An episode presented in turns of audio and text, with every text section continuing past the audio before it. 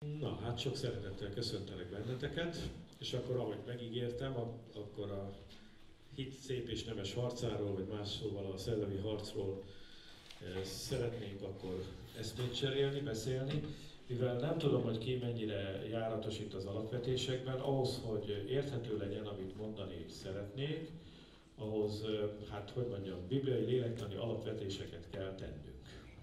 Különben nem világos, hogy mi, miről beszélek. De az alapige, ugye a szellemi küzdelemnek, vagy a szellemi tusakodásnak az alapigéje az Efézusi levélben van. Van hozott valaki Bibliát? Rajtam kívül. Igen, Efézusi levél 6, és ugye, a, jól emlékszem, a tizedik verstől mondja az írás, hogy végezetre pedig álljatok meg, Istennek hatalmas erejében, és övezzétek fel a szellem fegyvereit. Úgyhogy akinek van Bibliája, azt megkérem, akkor jó olvast fel ezt a részt nekünk, jó? Végül pedig erősödjetek meg az Úrban és az ő hatalmas erejében.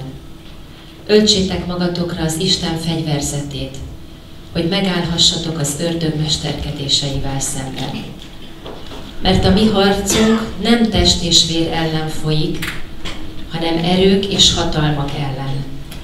A sötétség világának az urai és a gonoszság lelkei ellen, amelyek a mennyei magasságban vannak.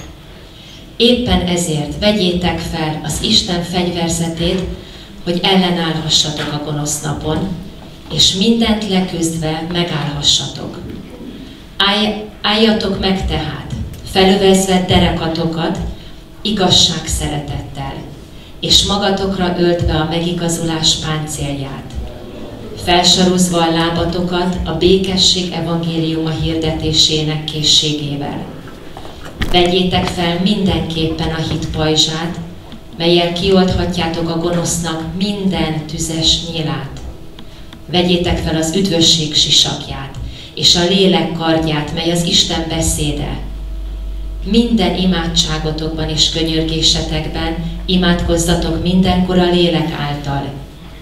Éppen ezért legyetek éberek, teljes álhatatossággal könyörögve az összes szentekért, és én értem is, hogy adassék nekem az ige, ha szóra nyitom a számot, hogy bátran ismertethessem meg az evangélium titkát, melynek követe vagyok a bilincsben is, hogy bátorságom legyen azt hirdetni úgy, ahogyan kell. Még olvastad, én gyorsan felírtam, ugye, hogy miket is nevez fegyvereknek itt az írás. Először is magát az igazságot, ugye mi az igazság, a te igéd, az igazság, és az igazság szelleme azért jött, hogy az igazságra megtanítson bennünket. Tehát az Isten szelleme tesz bennünk bizonyságot az igazság mellett, és ezért vagyunk képesek az igazságban hinni. A második a megigazulás, hogy az új szövetség nagyon fontos tanítása, hogy hitből igazolunk meg. Vastagabban írjak? De elmondom, ami itt van. Jó, hát, oké. Okay. Most ez nem olyan... Mi lenne, a közelebb jönnétek? Az is, az is megoldás. Jó, tehát a megigazulás mi? Ugye az, új, az Ószövetségben a, a törvény cselekedeteiből kellett volna megigazolni, amiről tudjuk, hogy nem lehetséges a bűnös embernek. Az új szövetségben hitáltal igazulunk meg. Mit jelent a megigazulás? Az, hogy Istennel békességünk van. Megigazultunk hitáltal, békességünk van az atyával. Isten megbékélt velünk, nem haragszik ránk, jó indulatú az irányunkba, nem akar elváspángolni, eldáncsolni, megleckésztetni, mint a micsoda. Ez a megigazulás. A készség, eh, ugye az evangélium hirdetésére való készség, az is egy nagyon fontos dolog. Miért? Mert az ördög mindig be akarja fogni a szánkat, hogy mi ne hirdessük az embereknek az evangéliumot. Márpedig Jézus azt mondta, ti vagytok a világ világossága, a föld Nem azt mondja, hogy lesztek, vagytok. Ez azt jelenti, hogy ha ti nem sóztok, nincs aki sózzon. Ha minden világítotok, nincs aki világítson.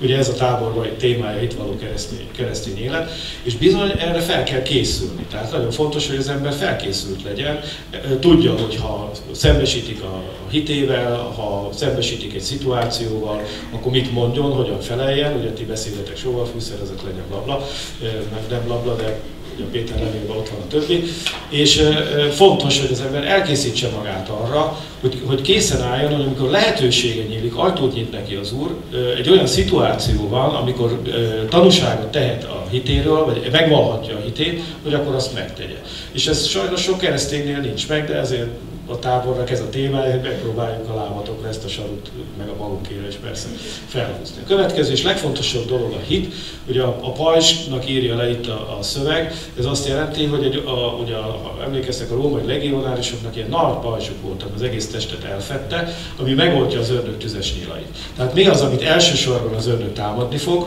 ami hitünk. Miért? Mert az Istennel való kapcsolatunk alapja a hit. Hit nélkül lehet.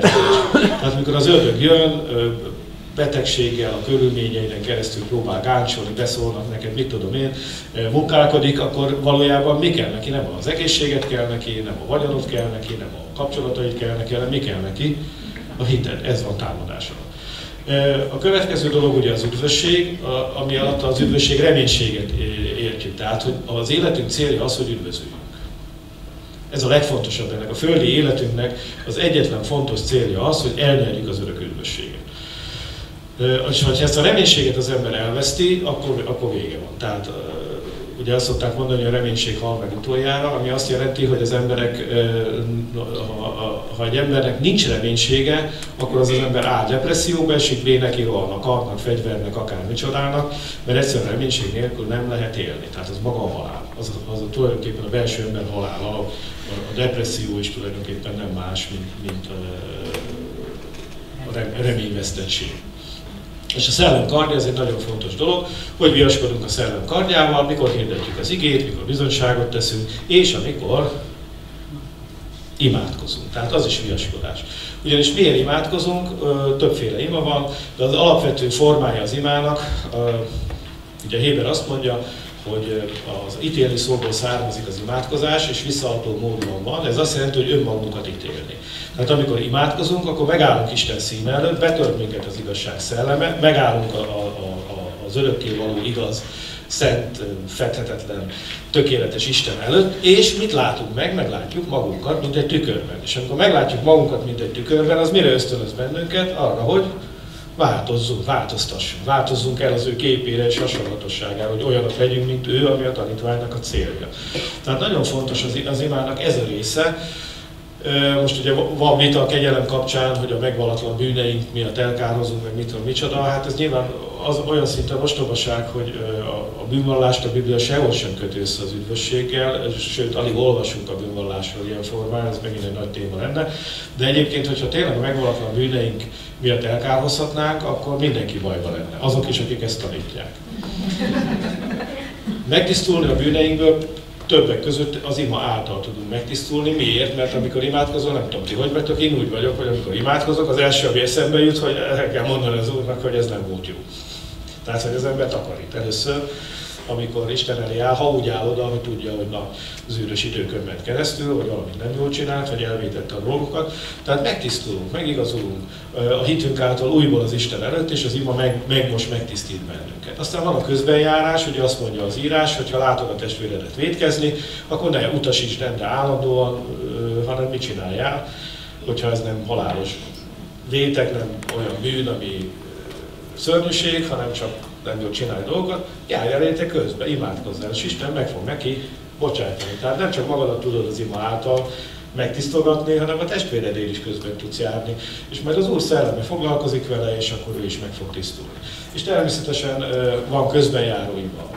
A másik emberére, betegekért, stb. rengeteg féle fajta ima van, és Pál azt mondja, hogy imádkozni kell azért, hogy kijelentést kapjunk, és imádkozni kell azért, hogy azok, akik a frontvonalban állnak, azok ezt a munkát jól tudják végezni. Már egy nagy teher nehezedik, hogy adassék szó a szájuknak a megnyitásakor. Miért? Mert majd látni fogjuk, hogy uh, tulajdonképpen ez olyan, mint egy ostrom.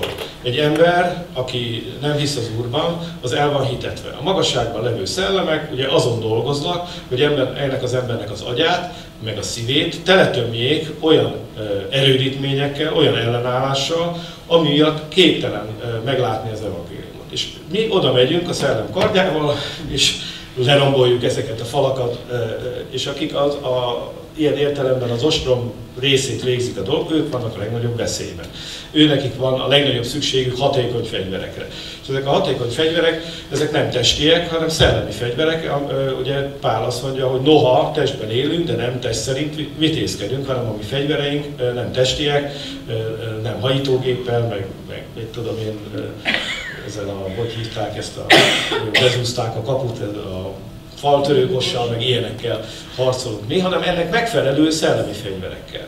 És ezek mit rontanak le? A hazugságokat, amikkel teletömte a, világ ugye az emberek elméjét, a szívükben levő keménységet, a sérülések okozta keménységeket, ezeket zúzzuk, törjük, és azok, akik előmennek, fontos, hogy legyenek ilyen eszközeik, legyenek a kezükben egy jó nagy kalapács, legyen a kezükben egy jó nagy kard, legyen a kezükben olyan igazság, olyan felismerés, olyan válasz az embereknek a kérdéseire, ami lerombolja ezeket a hazugságokat, rés nyit a hazugságoknak ezen a falán, ami fogva tartja őket, és ezen a résen keresztül be tud áradni aztán Istennek a napfénye. Tehát kicsit úgy vagyunk, mint a Jerikó ostrománál, hogy járjuk körbe-körbe karikába, aztán felkiáltunk az Istenhez, az Isten részt üt a falakon, és utána elfoglalhatjuk a, a, a, az ellenségtől az ígéret földjét.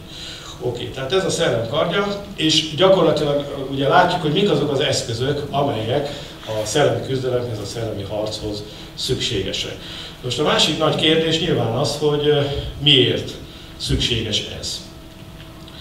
És ehhez ugye, mondom, akik már ismeritek, azok most is, is ismétlésben vesz részletek, akiknek ez új. Nagyon fontos tudni azt, hogy mi a, a hát ugye antropológiának, embertannak hívják ezt, a teológiában, hogy hogy néz ki az ember belső működése.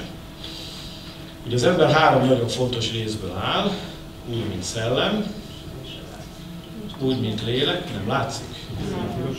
Én látom. Semmi se látszik. Na most akkor te majd átrajzolod, most jöhetsz. És a harmadik a test.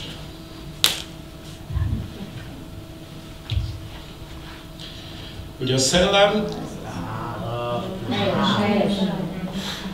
a lélek és, és a test. Hát a testet is tessék azon. Na most, ugye van egy viszonylag rossz teológiai örökségünk, a történelmi hagyományokon épülő embertan mindent léleknek vesz. Csak a lélek fontos neki, még a szóhasználatban is nem szent szellemet mond, hanem szent lelket, a szellemi dolgok is lelkiek. Tehát a Biblia, az Ó és az Új Szövetség is következetesen megkülönbözteti a szellemet és a lelket. Azonban mi egy olyan tradícióból jövünk, keresztény teológiai tradícióból, ami nem tesz ilyenfajta különbséget. Csak lelki van, vagy testi van. A Biblia a szellemről, lélekről és testről beszél. Ami szeretett karizmatikus mozgalmunk, ezt felismerte, talán Vacsmagni óta a pünkösdiek is tudják, és ő náluk viszont eltolódott a hangsúly, ott minden szellem. Tehát ott azt még a szellemnek is szelleme van, bármi történik, ha eltörted a kezedet, akkor kiállott a kézeltől és szellem.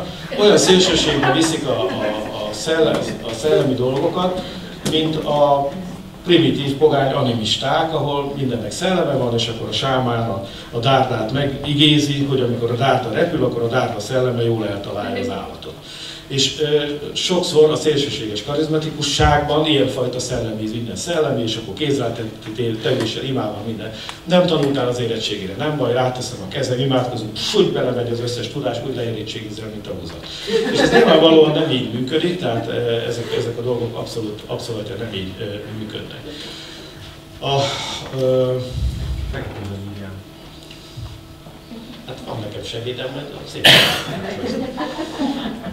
Ugye látjátok, hogy vannak itt átfedések, vagy akkor ez befejezvén, akkor az ember súlypontja a lélek. Tehát az embert a Biblia léleknek mondja, belelehelte Isten az élet szellemét a testbe, és lőn az ember élő lélekké. Ezért az én, amikor azt mondom, hogy én, akkor a lelkemet értem. Ez is egy picit bonyolultabb, de ez most bennünket annyira nem foglalkoztat. Látjátok, hogy van ö, közös, ez azért fontos megint hangsúlyozni, mert például az Andrew Womacknak nagyszerű tanításai vannak, de ő például azt mondja, hogy mikor az ember újjászületik, a szelleme tökéletes lesz. És ez nem igaz. Hanem az ember szelleme és növekedésnek van alávetve, csak egyesül a tökéletes szellemmel, a szent szellemmel, és a tökéletes szellemmel való közössége okán képes az ember szellemmel csomó mindenre. Nem lesz tökéletes a szelleme, növekedésnek kell, van ez a dolog alávetve. Tehát nem lehet azt mondani, hogy szellemben már minden tökéletesen birtokolsz, majd a végére kiderül, hogy miért nem. Tehát az ember súlypontja a lélek, és látjátok, hogy van itt ilyen közös metszet. A szellem és a lélek találkozása, az, az ö, ott, itt vannak a szellemi érzékszervek. Ugye Mózes imádkozik így, aztán az új szövetségben is vannak hasonló kérések, hogy vajha adna nektek az Isten látó szemet, halló fület és értő szívet. A szellemi érzékelés ugyanúgy működik, mint a testi érzékelés. Persze, hogy ne tessék érzékelni. Tehát a szellemi érzékelés ugyanúgy működik, mint a testi. Ugye a, a testi érzékelésünk hogy működik? Van öt darab érzékszervünk, fel tudjuk őket sorolni. Látás, igen, hallás, tapintás, szaglás, ízlelés. Így van. És ez vannak megfelelő szerveink. A nyelvünk arra van, hogy ízleljünk el, a szemünk arra, hogy lássunk, és így tovább, és így tovább. Ezekkel érzékeljük a bennünket körülvevő valóságot. De ugyanígy van szellemi érzékelés, amit hát jobb hiány a szemhez, fülhez és a, a, az, az, a szívhez, az érzékelés kifejező szerveit most az érző szír, de van szellemi érzékelés. Ugye mindannyian tudjuk, hogy, hogy vannak ilyen, ilyen furcsa dolgok, még a, még a pogányok is tudják, hogy van ilyen megérzés, meg van olyan, hogy, hogy, hogy hatodik érzékszerv, hatodik érzés, a női megérzések, ugye nagyon híresek, stb. Tehát, hogy van valami érzékelés, amiről nem tudjuk pontosan, hogy micsoda, nem a testi érzékszerveinkkel múlik, hanem valahol belül érzékelünk valamit. Ezt most nagyon sok felé kutatják, vannak például ilyen érdekes kutatási területek, hogy hogy felfedezték, hogy van egy majom populáció, ami egy szigeten él. És hogy a sziget több kilométerre van a szárazföldtől. De amikor a szigeten élő majmokat megtanítják valamire, akkor azt elkezdik azok a majmok is tudni, akik a szárazföldön élnek, pedig köztük semmilyen kommunikáció nincs. De bármire megtanítod a majmokat itt, azt, azok a majmok is elkezdik tudni, ugyanazok a fajtások. És ugye nem, nem értjük, hogy ez hogy működik, meg hogy van, és erről még vannak mindenféle kutatások, meg ötletek, de mondom, ez egy másik szakterület. Tehát itt ezen a területen van egy szellemi érzékelés, és ennek a szellemi érzékelésnek a lélekben való lecsapódását hívjuk úgy, hogy lelki ismeret.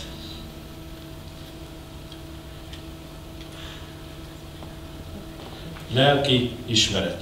Tehát a lelki ismeret nem a szellemünk, a lelki ismeret nem a szellemi érzékszerveink, hanem a lelki ismeret a szellemi érzékszerveink által a lélek számára közvetített hát lecsapódás, vagy hogy mondjam, szóval ami a lélekben jelentkezik, mint, mint eh, effektív reakció. Ezért a Biblia nagyon sokat beszél a lelkiismeretről, van erőtlen lelkiismeret, van megfertőztetett lelkiismeret, van kiégett lelkiismeret, van erős lelkiismeret. Ez egy külön nagy tudomány a lelkiismeret, és ez azért nagyon fontos, mert mikor lett az embernek lelkiismerete? Amikor evett a jó és rossz tudás fájáról, ugye megette, belekerült, és onnantól fogva a saját lelkiismeretére kell az ember támaszkodjon. És a, a, magának az ősztörténetnek is az éve úgy néz ki, hogy volt ugye a lelkiismereti korszak, Ádám és Éva után, de az ember a, a saját lelkiismeretére, mikor a, a támaszkodott, mit csinált? Egy szörnyű, rettenetes világot, amit Isten özön vízzel elpusztult. Akkor utána a lelkiismeretet megtámogatta Isten egy külső törvényel. A kőtáblákat ugye felírták, a parancsolatokat, Isten a kőtáblák mellé villámlás, mennydörgést és nagyfrászkarikát mellékelt, megfélemlítvén az embereket, hogy rettenetes az élő Isten kezébe esni, ha nem tartod meg a törvényt, akkor e, borzasztó izé van, és így érezgette az embernek a rossz lelkismeretét, és tartotta vissza a bűntől megfertőzött lelkismeretet attól, hogy az embert a rosszra vigye. Tudjuk, hogy nem működött. És az új szövetségben mi történik? Azt mondja Isten, megtisztítja a lelkiismeretünket, ugye a bűnök, bűnbocsánat által, hiszen így mondja, hogy az Ószövetségben az áldozati állatot vére nem volt képes elérni az emberek lelkiismeretét. De Jézus egyszer és tökéletes áldozata eléri, elér az emberek lelkiismeretéig, ugye a két évű kart is azt jelenti, hogy ellatod a szép csont, hogy van ízületek és csontok, mert gyakorlatilag a csontvelőig és a szellem és a lélek a határvonaláig, mert ott mi van? A szellem és lélek határ, a lelkiismeret. Tehát az Isten igéje az képes behatolni úgy, mint a két évű kard, hogy a csontvelőkig elhatol a testben, úgy az Istennek az igéje a lelkiismeretig képes elhatolni.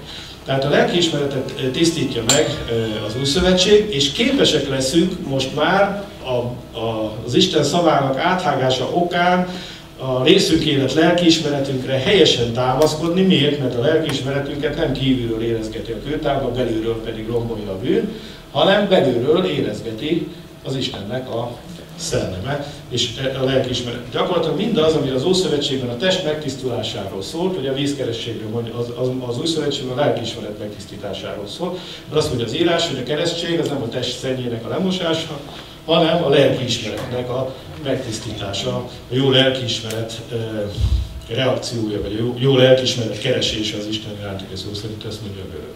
Tehát így, így működik ez a része a dolgoknak. Van egy másik metszet, a lélek és a test metszete.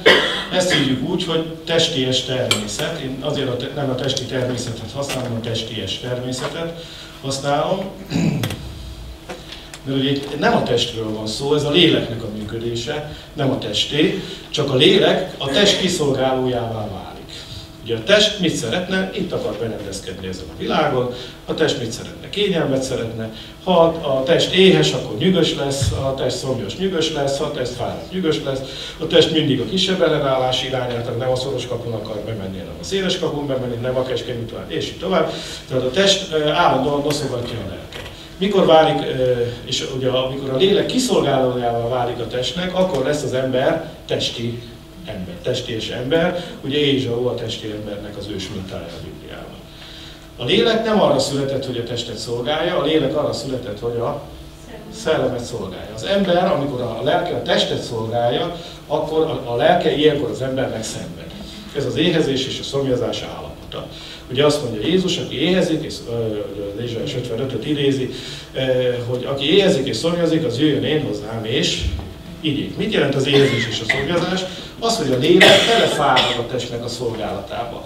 A test ö, ö, ö, működésének ideig ott zabálunk egy jót, eszünk egy jót, paráználkodunk egy jót, úszunk egy jót, élvezzük a napsütést, sielünk egy jót, ez mind jó ideig, óráig. De amit a test kínál az alkoholtól a drogig bezárólag, az oltja a szomjadat egy picit. De utána még nagyobb ürességet és még nagyobb szomjúságot hagy, hagy maga után. Ez ahhoz lehet hasonlítani, mint amikor az ember keserű vizet iszik sós vizet iszik. Míg iszod, addig úgy tűnik, hogy oltja a szomjadat, de utána még nagyobb szomjúságot eredményez. Mert itt is erről van szó, hogy amíg a, a lélek a testet szolgálja, a lélek szenved. És ezért mondja Jézus, hogy gyertek én hozzám mindannyian, akik megfáradtatok és megterhet, és nyugalmat találtok a ti lelketeknek. Mert a lélek nem erre született, a lélek magasabb rendű, szellemi természetű, és mikor a testet, nem a test szolgálja a lelket, hanem a lélek szolgálja a testet, akkor megfordul az úr szolga viszony, és ugye írva vagyon, hogy négy dolog alatt indul meg a föld, és az ötödiket nem hordozhatja el, akkor, hogyha a rabszolgából lesz úr, és az úr pedig rabszolgálva válik. Na. A, a, ez, ez tehát így a közös metszet. A szellem mikor ér, a lélek mikor érzi jól magát? Akkor, ha a szellemnek az uralma alatt van. De mivel az ember elvesztette az Istennel való kapcsolatát, a szíve megsötétedett, a szelleme meghalt, ezért a szellem hiába keresi a kapcsolatot az élő Istennel, ahol jól érezné magát, nem találja. És a szellem sötétsége miatt a lélek ki van szolgáltatva a testnek, és a lélek a testet szolgálja. Amikor újjászületünk, akkor megelevenedik a szellemünk, Isten szelleme egyesül a mi szellemünkkel, az éltető, megelevenítő szellem eljön a szellemünkhöz, és mit csinál? Friss szellőt fúj a lelkünk irányába, megeleveníti a lelkünket, és amikor megtérünk, akkor tulajdonképpen kijövünk a test uralma alól, a lelkünket kihozzuk a test uralma alól, és áttesszük a szellemnek az uralma alá. És veszünk testi emberből szellemi ember. Tehát végül is az, hogy testi ember vagy, vagy szellemi ember vagy, az azon múlik, hogy a lelked éppen mit szolgál. Ha a testedet szolgálja, testi ember vagy. Ha a, lelked, a szellemet szolgálja, akkor pedig vagy szellemi ember. És a testi, szellemi, testi, szellemi, ez egy nagyon fontos fogalom, vagy ellentét a, a, a Szentírásban. Óember, új ember? Hát az óember, új ember nem pontosan itt van majd visszatérünk az emberi emberre, jó? De azok egy másikat, és akkor azon világosabb lesz a dolog. Csak akkor hagyj varjam el ezt a szállat. Tehát a dolog akkor így néz ki, és a, a küzdelem miért folyik? Az, hogy amíg a testet szolgáltunk, addig, addig a lelkünk lett valamilyen. Amikor megszületünk, akkor úgy képzeld el, hogy a, a lelkünk, nem teljesen így van, de a, most a mondani való szempontjából a lelkünk egy iratlan lap. És ami történik velünk, testi vagy szellemi dolog, az mind ír a lélekre. Mind teszi valahogy a, a, a, a, a valamilyen lelke. Ugye a Biblia nem ezt az írás hasonlatot használja, hanem a fazekas mesternek a hasonlatát. Hogy ahogy az agyag ott van a korongon, és ilyen olyan amolyan hatás él, ennek a, ezeknek a hatásoknak a, az összessége eredményezi azt, hogy az idő előre haladtává lesz valamilyen szép, csúnya, idétlen, vagy jó, vagy hasznos, vagy haszontalan. És gyakorlatilag, amikor megtérünk, akkor a lelkünk egy ilyen elrontott köcsög. Edény, ami, ami el van rontva. És újra kell formálni, és tulajdonképpen a, a küzdelem, a harc, az arról szól, hogy Isten ezt az elrontott edényt össze, mint a fazekas össze, gyúrja újból, és elkezd bennünket újra formálni, elkezd bennünket újra alakítani, mert olyan szellemi és olyan testi hatások érnek minket, amik használhatók és szép edényé teszik az embert. Tehát ez tulajdonképpen a, a hitnek a célja, a lélek üdvössége, hogy a lelkünk azt az örökséget, amit szellemben már megnyertünk, nem lett a szellemünk tökéletes, de a tökéletesség szellemével és a teljesség szellemével egyesül, unióban van, hogy ezt a lelkünkben is el tudjuk érni. A test pedig arra van ítélve, hogy meghalljon, porrá legyen újra, tehát hogy a test, a lelkünk meg tud újulni. Ugye minden reggel jön az Isten kegyelme, és a lelkünket, meg a külső emberünk megromol, napról, ahogy telnek a napok, úgy romlik meg, de a belső viszont megújul. A lelkünk meg tud újulni. A szellemünk is meg tud újulni. Mi nem tud megújulni? Ez a testünk. Tehát a halandó test azért halandó, mert egy ponton túl képtelen a megújulásra. Mivel nem tud megújulni, egy idő után mit csinál? Elhasználódik. Normális körülmények között az idő vasfoga használja el, ha valami trauma éri, baleset, megölik, fehér esik a tégla, mit tudom én, akkor kár keletkezik benne.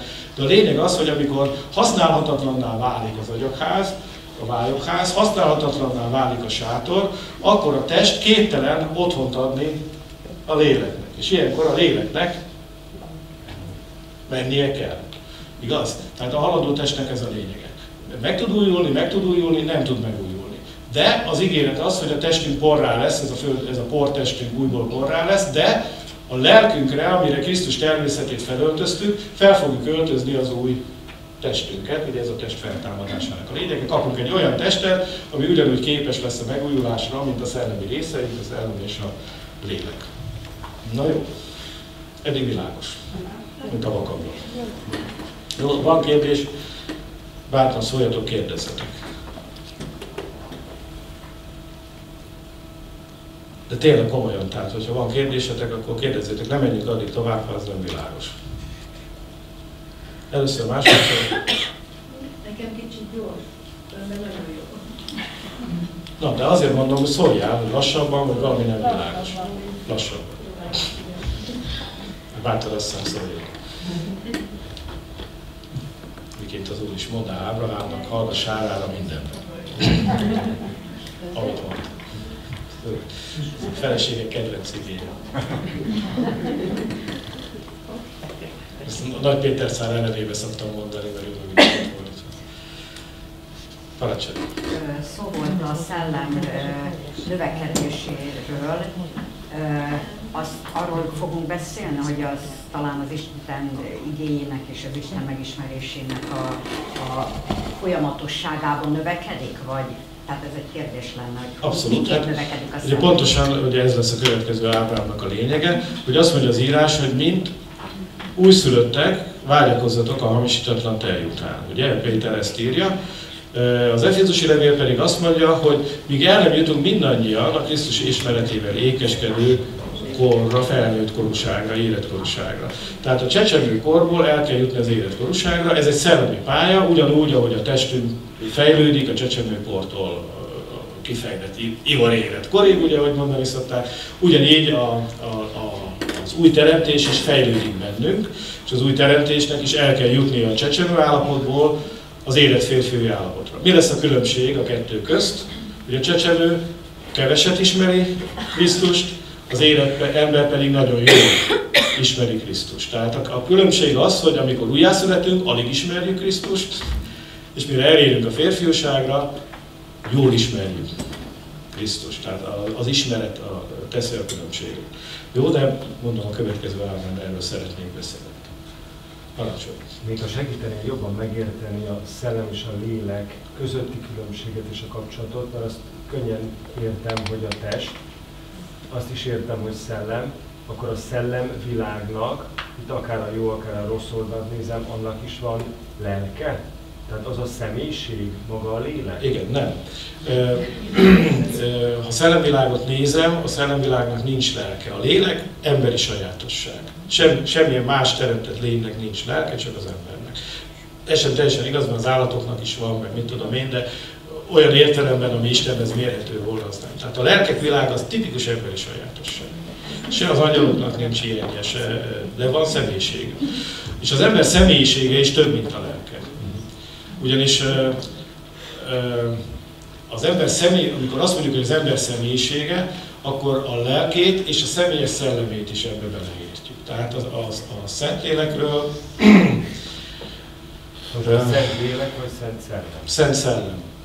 Tehát korrektül Szent Szellem, csak ugye hagyományosan Szent Lélek, és ezt szoktuk keverni a kettőt, hogy értsék az emberek, és ezt meg, megmondanád, mert ez magyar sajátosság, Igen. a magyar nyelvben, amikor fordított, ez nem tudom, Károlitól származik, vagy honnan származik? Igen, ez egy károlizmus, mivel hogy a, a szellem szó azt inkább a spiritizmus számára volt, tehát spiritista képzeteket keltett, és ezért kerülték a szellem szót. Eredetileg nem is szellemnek hívták, hanem szelletnek, ami még idétlenül az. Hát az asszonyállat az meg egy másik téma. Tehát ugye a Héberben az Isten szellem a ruach, a, a görögben pedig a pneuma. Ugye a lélekre használt kifejezés a nefes a Héberben, és a psziché a görögben. És ezt mind a Héber szöveg, mind a görög szöveg nagyon világosan megkülönböztet, soha nem keveri, nem osztálya szinonimaként. Vagy az egyik, vagy a másik. Tehát látszik, hogy ez két ö, ö, teljesen különböző dolog. És a Héberben van még egy szó, ez a bizonyos nösámá, mert úgy szól az írás, hogy amikor Isten belelehelte az ő nösámáját az emberbe, akkor lőn az ember nefes hajá, élő lélek. Tehát Isten nem ruhakot lehet az emberbe, hanem nösálmát lehet az emberbe. A nösálmáról pedig azt mondja az írás, hogy az ember nösálmája világító szövétnek, ami megvilágít, belevilágít a szív minden rejtett zugába. Tehát mit csinál a nősámá? Ez egy szellemi működés, aminek az eredményeképpen bevilágít, hogy vizsgál bennünket, mert azt mondja, hogy senki sem tudja, mi van az Istenben, csak az Isten szelleme, és senki sem tudja, mi van az emberben, csak az ember szelleme, ugye a 1 Korintus 2-ben. Tehát a nősáma vizsgál bennünket, vagyis a nősáma mit csinál? A szellemi működéseképpen állandó vizsgálat tárgyává tesz bennünket, és ennek a vizsgálatnak az eredménye lesz a lelki ismeret. És az jó szó lelkiismeret, mi ennek ismerjük a saját lelkünket. Jó emberek vagyunk, vagy rosszak. A helyzet az, hogy még csak nem csak a saját lelkiismeretet vizsgálja a nösámá, hanem még a másik emberét is.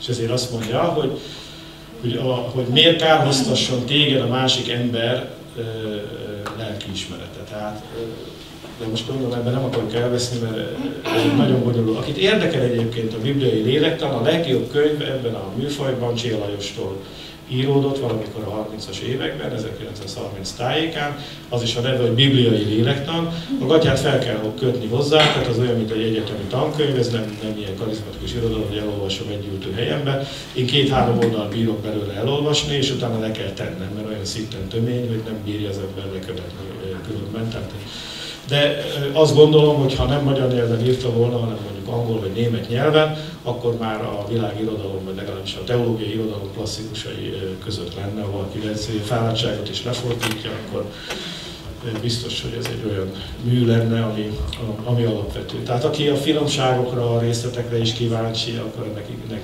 annak azt ajánlom Csillajostól a bibliai lélektant.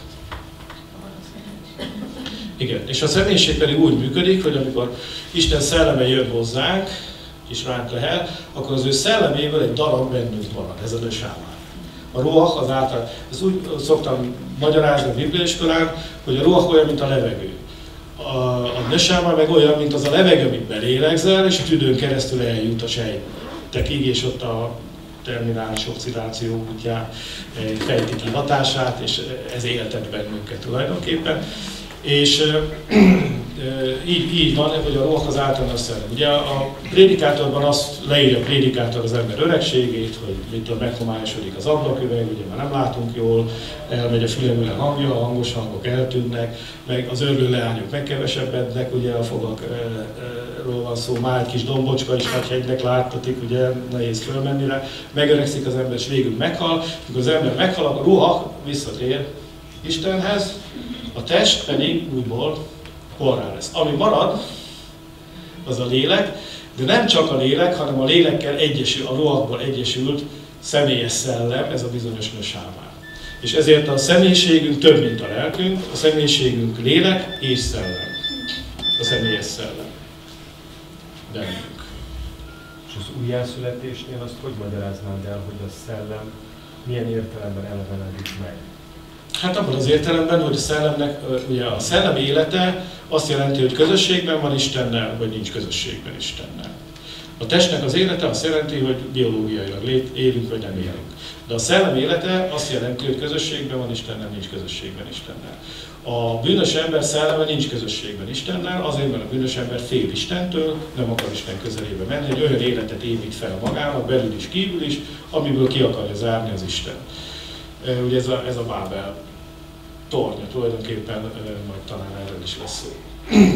És amikor az evangélium áttöri ezt a falat, ezt a gátat, akkor jön Isten szelleme, és újjászüli a mi szellemünket. Életre kelti bennünk újból a nösámát, és a nösáma elkezdi éltetni a lelket. Tehát a szellemi életnek a folyamata úgy, hogy Istenben van az élet, Isten szellemi hozza hozzánk az életet, ez az élet, ami szellemünket megeleveníti, ezt a kifejezést aztán a Biblia hogy a testünk feltámad, de a szellem megeleveledik. A lélek alszik és felébred, a szellem meghal és megeleveledik, a test él és hal. Tehát porrá lesz újra.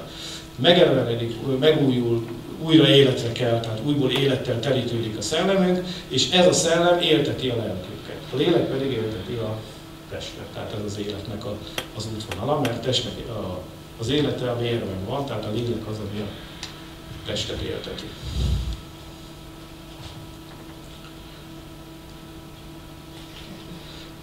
Kérdezzetek azért, csak minden többet kérdeznek, a jobban belebonyolódunk a dologba. De legyen világos, tehát hogy, hogy legyen számotokra a dolog egyértelmű. És a szellemi érzékszervekre oda visszatérve, gyakorlatilag a, a látószem, a hallófül, az érzőszív, hogy ezt az Istennel való közösségben lehet élesíteni igen, tehát így van. Tehát amikor az ember ugye a bűn és a halál törvénye alatt van, akkor csak sejt, tehát olyan, mintha vak lenne. Uh-huh. Olyan, mint a süket lenne. Olyan, mint a kőből lennének az érzékszervei. Valamit akkor is érzékel, csak ez olyan, mint a, a, amikor a, amit a vak érzékel, olyan, mint a süket érzékel. Tehát gyakorlatilag erre, ezekre a dolgokra a vak és süket.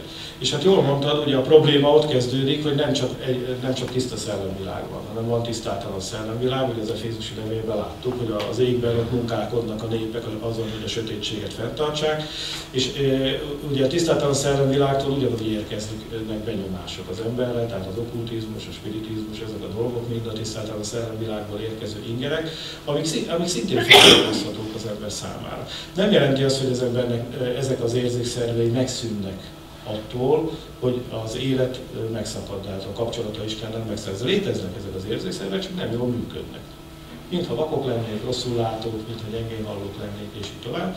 És érzékeljük a szellemi világból érkező dolgokat, csak nem tudunk velük nagyon mit kezdeni. Amikor a szellem megelevenedik, akkor ezek az érzékszerveink is életre kelnek, ugyanúgy, ahogy egy halott testet, hogyha reanimálnak mondjuk, akkor újból lát, újból hall, újból működnek ezek a dolgok. Egyébként az érdekes dolog, mert sokan mondják, akik ugye, akiknek a testük meghal, hogy hirtelen belül elkezdenek érzékelni. Tehát, hogy ez a belső érzékelés hirtelen nagyon élessé válik. Miért? Mert a külső csatazaj ugye megszűnik, és abban a pillanatban a belső érzékelés sokkal élesebbé válik. Tehát ezért vannak a csendességek, ugye ezért bőjtörünk, imádkozunk néha, hogy ezt, ezt a belső érzékelést ezt jobban meg tudjuk érezni, mert ilyenkor igyekszünk a testnek az aját, hogy a világ felül érkező zajt kizárni, hogy ez a belső érzékelésünk élesebb és valóságosabb legyen. Oké. Okay.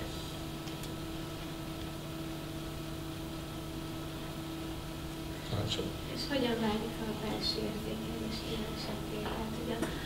hogy a szellem és a lélek hogyan kapcsolódik a szellem, az hogyan tud a kettő kapcsolódni is? Ami a Szent Szellemtől jön valóban a lélek, Igen.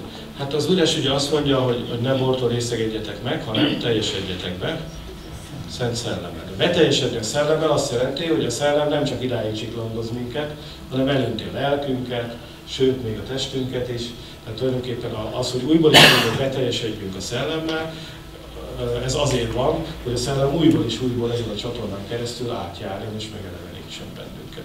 Tehát minél messzebb jut el a szellem bennünk, ha egész a testünkig eljut, profétálunk, imádkozunk a szellem által, nyelveken szólunk a szellem által, stb. stb. Akkor ennek ugye az lesz az eredménye, hogy a Szentlélek még rajtunk keresztül még ki is tud menni a másik emberhez. És mi akadályozza ezt a folyamatot? Mi állítja le? Na, hát látod, ez egy nagyon jó kérdés. Akadályok, hát most ide, ide rajzolok egy ilyen, ez ilyen erőszerűt, rajzolok ide, ez a kapu, ezek itt a lőrések. A lelkünk éppen amiatt, mert a magasságban levő szerelmek ezen munkálkodnak, tele van kárnálmitákkal, kárnálmita erődökkel, és ugyanúgy meg kell hódítanunk ezt az ígéret földjét, mint ahogy meg kellett Izrael félnek hódítaniuk az ígéret földjét. És ez tulajdonképpen a szellemi harcnak a lényege, hogy az eredetet visszatérjünk, hogy a szellem eszközeivel, fegyvereivel, ugye ezeket a, a keménységeket, ide rajzolok egy csapdát, nagy hegyes táblák vannak benne, tehát, hogy, ezeket a csapdákat be tudjuk töbni, ezeket az erős dicsőségeket pedig le tudjuk rontani. És ha ezeket sikerül lerontani, annál szabadabban tud a szellem Gyakorlatilag a szellem az folyamatosan akar áradni, átáradni rajtunk, csak én lehetek a gátja, illetve a bennem lévő így van, a lelki, lelkünkben levő akadályok azok, amik megakadályozzák a szellemet abban, hogy szabadon áll. Ha a szellemen múlna, ilyen nappal profétálnánk szellemi Akkor, akkor most jön a teológiai kérdés, hogy akkor most megint a cselekedetek és a kegyelem hogy hogyan történik ennek a lerombolása, akkor nekem kell izzadnom. Na, ez a dolog a lényege, a ez a dolognak a lényege, amiről ugye beszélünk a pallóssal. Így van, ez a szellemi harcnak a lényege, hogy ez, ez a küzdelem, ez hogyan ez ugye két dolgot kell tudni, egyik, hogy épül föl, a másik, hogy ez lerontani. De a lerontásnak a fegyverei itt vannak felsorolva. Tehát ezek azok a belső igazságok, amiknek helyre kell állni. Elcsúszik az igazság, akkor betegek leszünk. Ha a megigazulást eltévesztettük szem elől, erőtlenek leszünk. Ha az evangélium készsége eh, nincs meg bennünk, némák leszünk. Hogyha a hip pajzsával nem oltjuk meg a gonosz tüzes nyilait, akkor össze-vissza eh, sebesít bennünket. Ha elveszítjük a célt a szemünk elől, akkor a cselekedeteink céltévesztettek lesznek, bűnösek lesznek. Hogyha a szellem kardját nem forgatjuk, nincs eszközünk, amivel ezeket le tudjuk rakolni. Rabbi, felvetődik a kérdésem, mindig gondolkozom, hogy hogy olvastam, vagy hallottam jobban mondva a Derek Prince-nek egy interjúját, hogy ő hogy született újjá. E, legalábbis az elmondás alapján ő nem sok mindent csinált érte, hanem mit tudom én, a, valami katona e, barakban ücsörgött, és akkor egyszer a Szent Szellem megszállta, aztán hátradőlt, és ott vihogott, és rögött össze-vissza. E, és full nem csinált semmit, full ateista volt, filozófiai úton boncolgatta ezt a kérdést, Tehát ott aztán neki érdeme vagy cselekedete, legalábbis amit én megértettem, nem volt. Mi meg sokszor izadunk ezen, meg küzdködünk, hogy mit kell csinálni. Na, ez, ez, a, ez a dolognak a lényege. Mert a, nem az a probléma, hogy a cselekedetekre nincs szükség, hanem az a kérdés, hogy hol van szükség rájuk. Uh-huh. Ugye én a vetés és aratáshoz szoktam ezt hasonlítani, az 1 Korintus 3 azt mondja, hogy, hogy aki plántál, az is semmi, aki öntöz, az ugye Apollós, én plántáltam, Apollós öntözött, de az Isten nagyon növekedés, aki plántál, az is egy nagy nulla, aki öntöz, az is senki, hanem a csodát az Isten teszi, aki a növekedést adja. Na most tehát kell a, a plántálónak dolgozni? Kell. Kell az öntözőnek dolgozni? Kell. De kell azért valamit tenni, hogy a mag növekedjen? Nem. Nem kell. Tehát a dolognak nem az a lényeg, hogy nem kell semmit csinálni, hanem az, hogy jó dolgokat csinál, azt csinálják, ami helyes. Oda fektessük be az energiát, ahova be kell fektetni. Mert hogyha azt mondják nekünk, hogy nem kell aratnod, nem kell vetned, csak állj ki a mező mellé és erőlködj. Járjál kézen, csinálj pókjárást, táncolt körben, kiáltozzál, nem tudom, mit csináljál. Ez viccesnek tűnik, de a, a, a legtöbb keresztény teológia erről szól, hogy hogyan jár indián táncot a semmi körül, aminek semmi eredménye nem lesz. A helyes teológia, az ortodoxia, a helyes teológia viszont arról szól, hogy hova fektes be az energiát. Tehát van a cselekedeteknek helye, de te a növekedésért nem tudsz semmit tenni. Teljesen fölösleges te, oda energiát befektetni, mert amit oda befektetsz, az mind kárba. De szántani tudsz, vetni tudsz, öntözni tudsz, aratni neked kell, csépelni neked kell, és így tovább. Tehát vannak dolgok, amiket Isten ránk bíz, és hát ez a nagy kunst, hogy azokat találjuk meg, amiket Isten ránk. Ne a levegőt csapdossuk, ne bizonytalanra fussunk, ne legyünk olyanok, mint az a tájékozódási futó, aki eladott a térképet, és úgy gondolja, hogy majd magától is oda talál, hanem bízzuk rá magunkat az örökké valóra. Hát ez tulajdonképpen a, a futásomat elvégeztem, ugye a hitet megtartottam, a, a, mert a hitet megtartani sem egyszerű. Még azt a hitet sem egyszerű megtartani, amit már egyszer megnyertél. Ugye szó szerint ott a görög szöveg úgy fogalmaz, hogy azért vegyétek fel a fegyvereket, hogy meg tudjátok tartani a mezőt. Tehát, hogy amit már elfoglaltatok, lesz ellenhatás. És hogy az ellenhatás ne vesse vissza benneteket az ellentámadás, ezért kell ezekkel megállni a kősziklán, és ezekkel a fegyverekkel harcolni és küzdeni.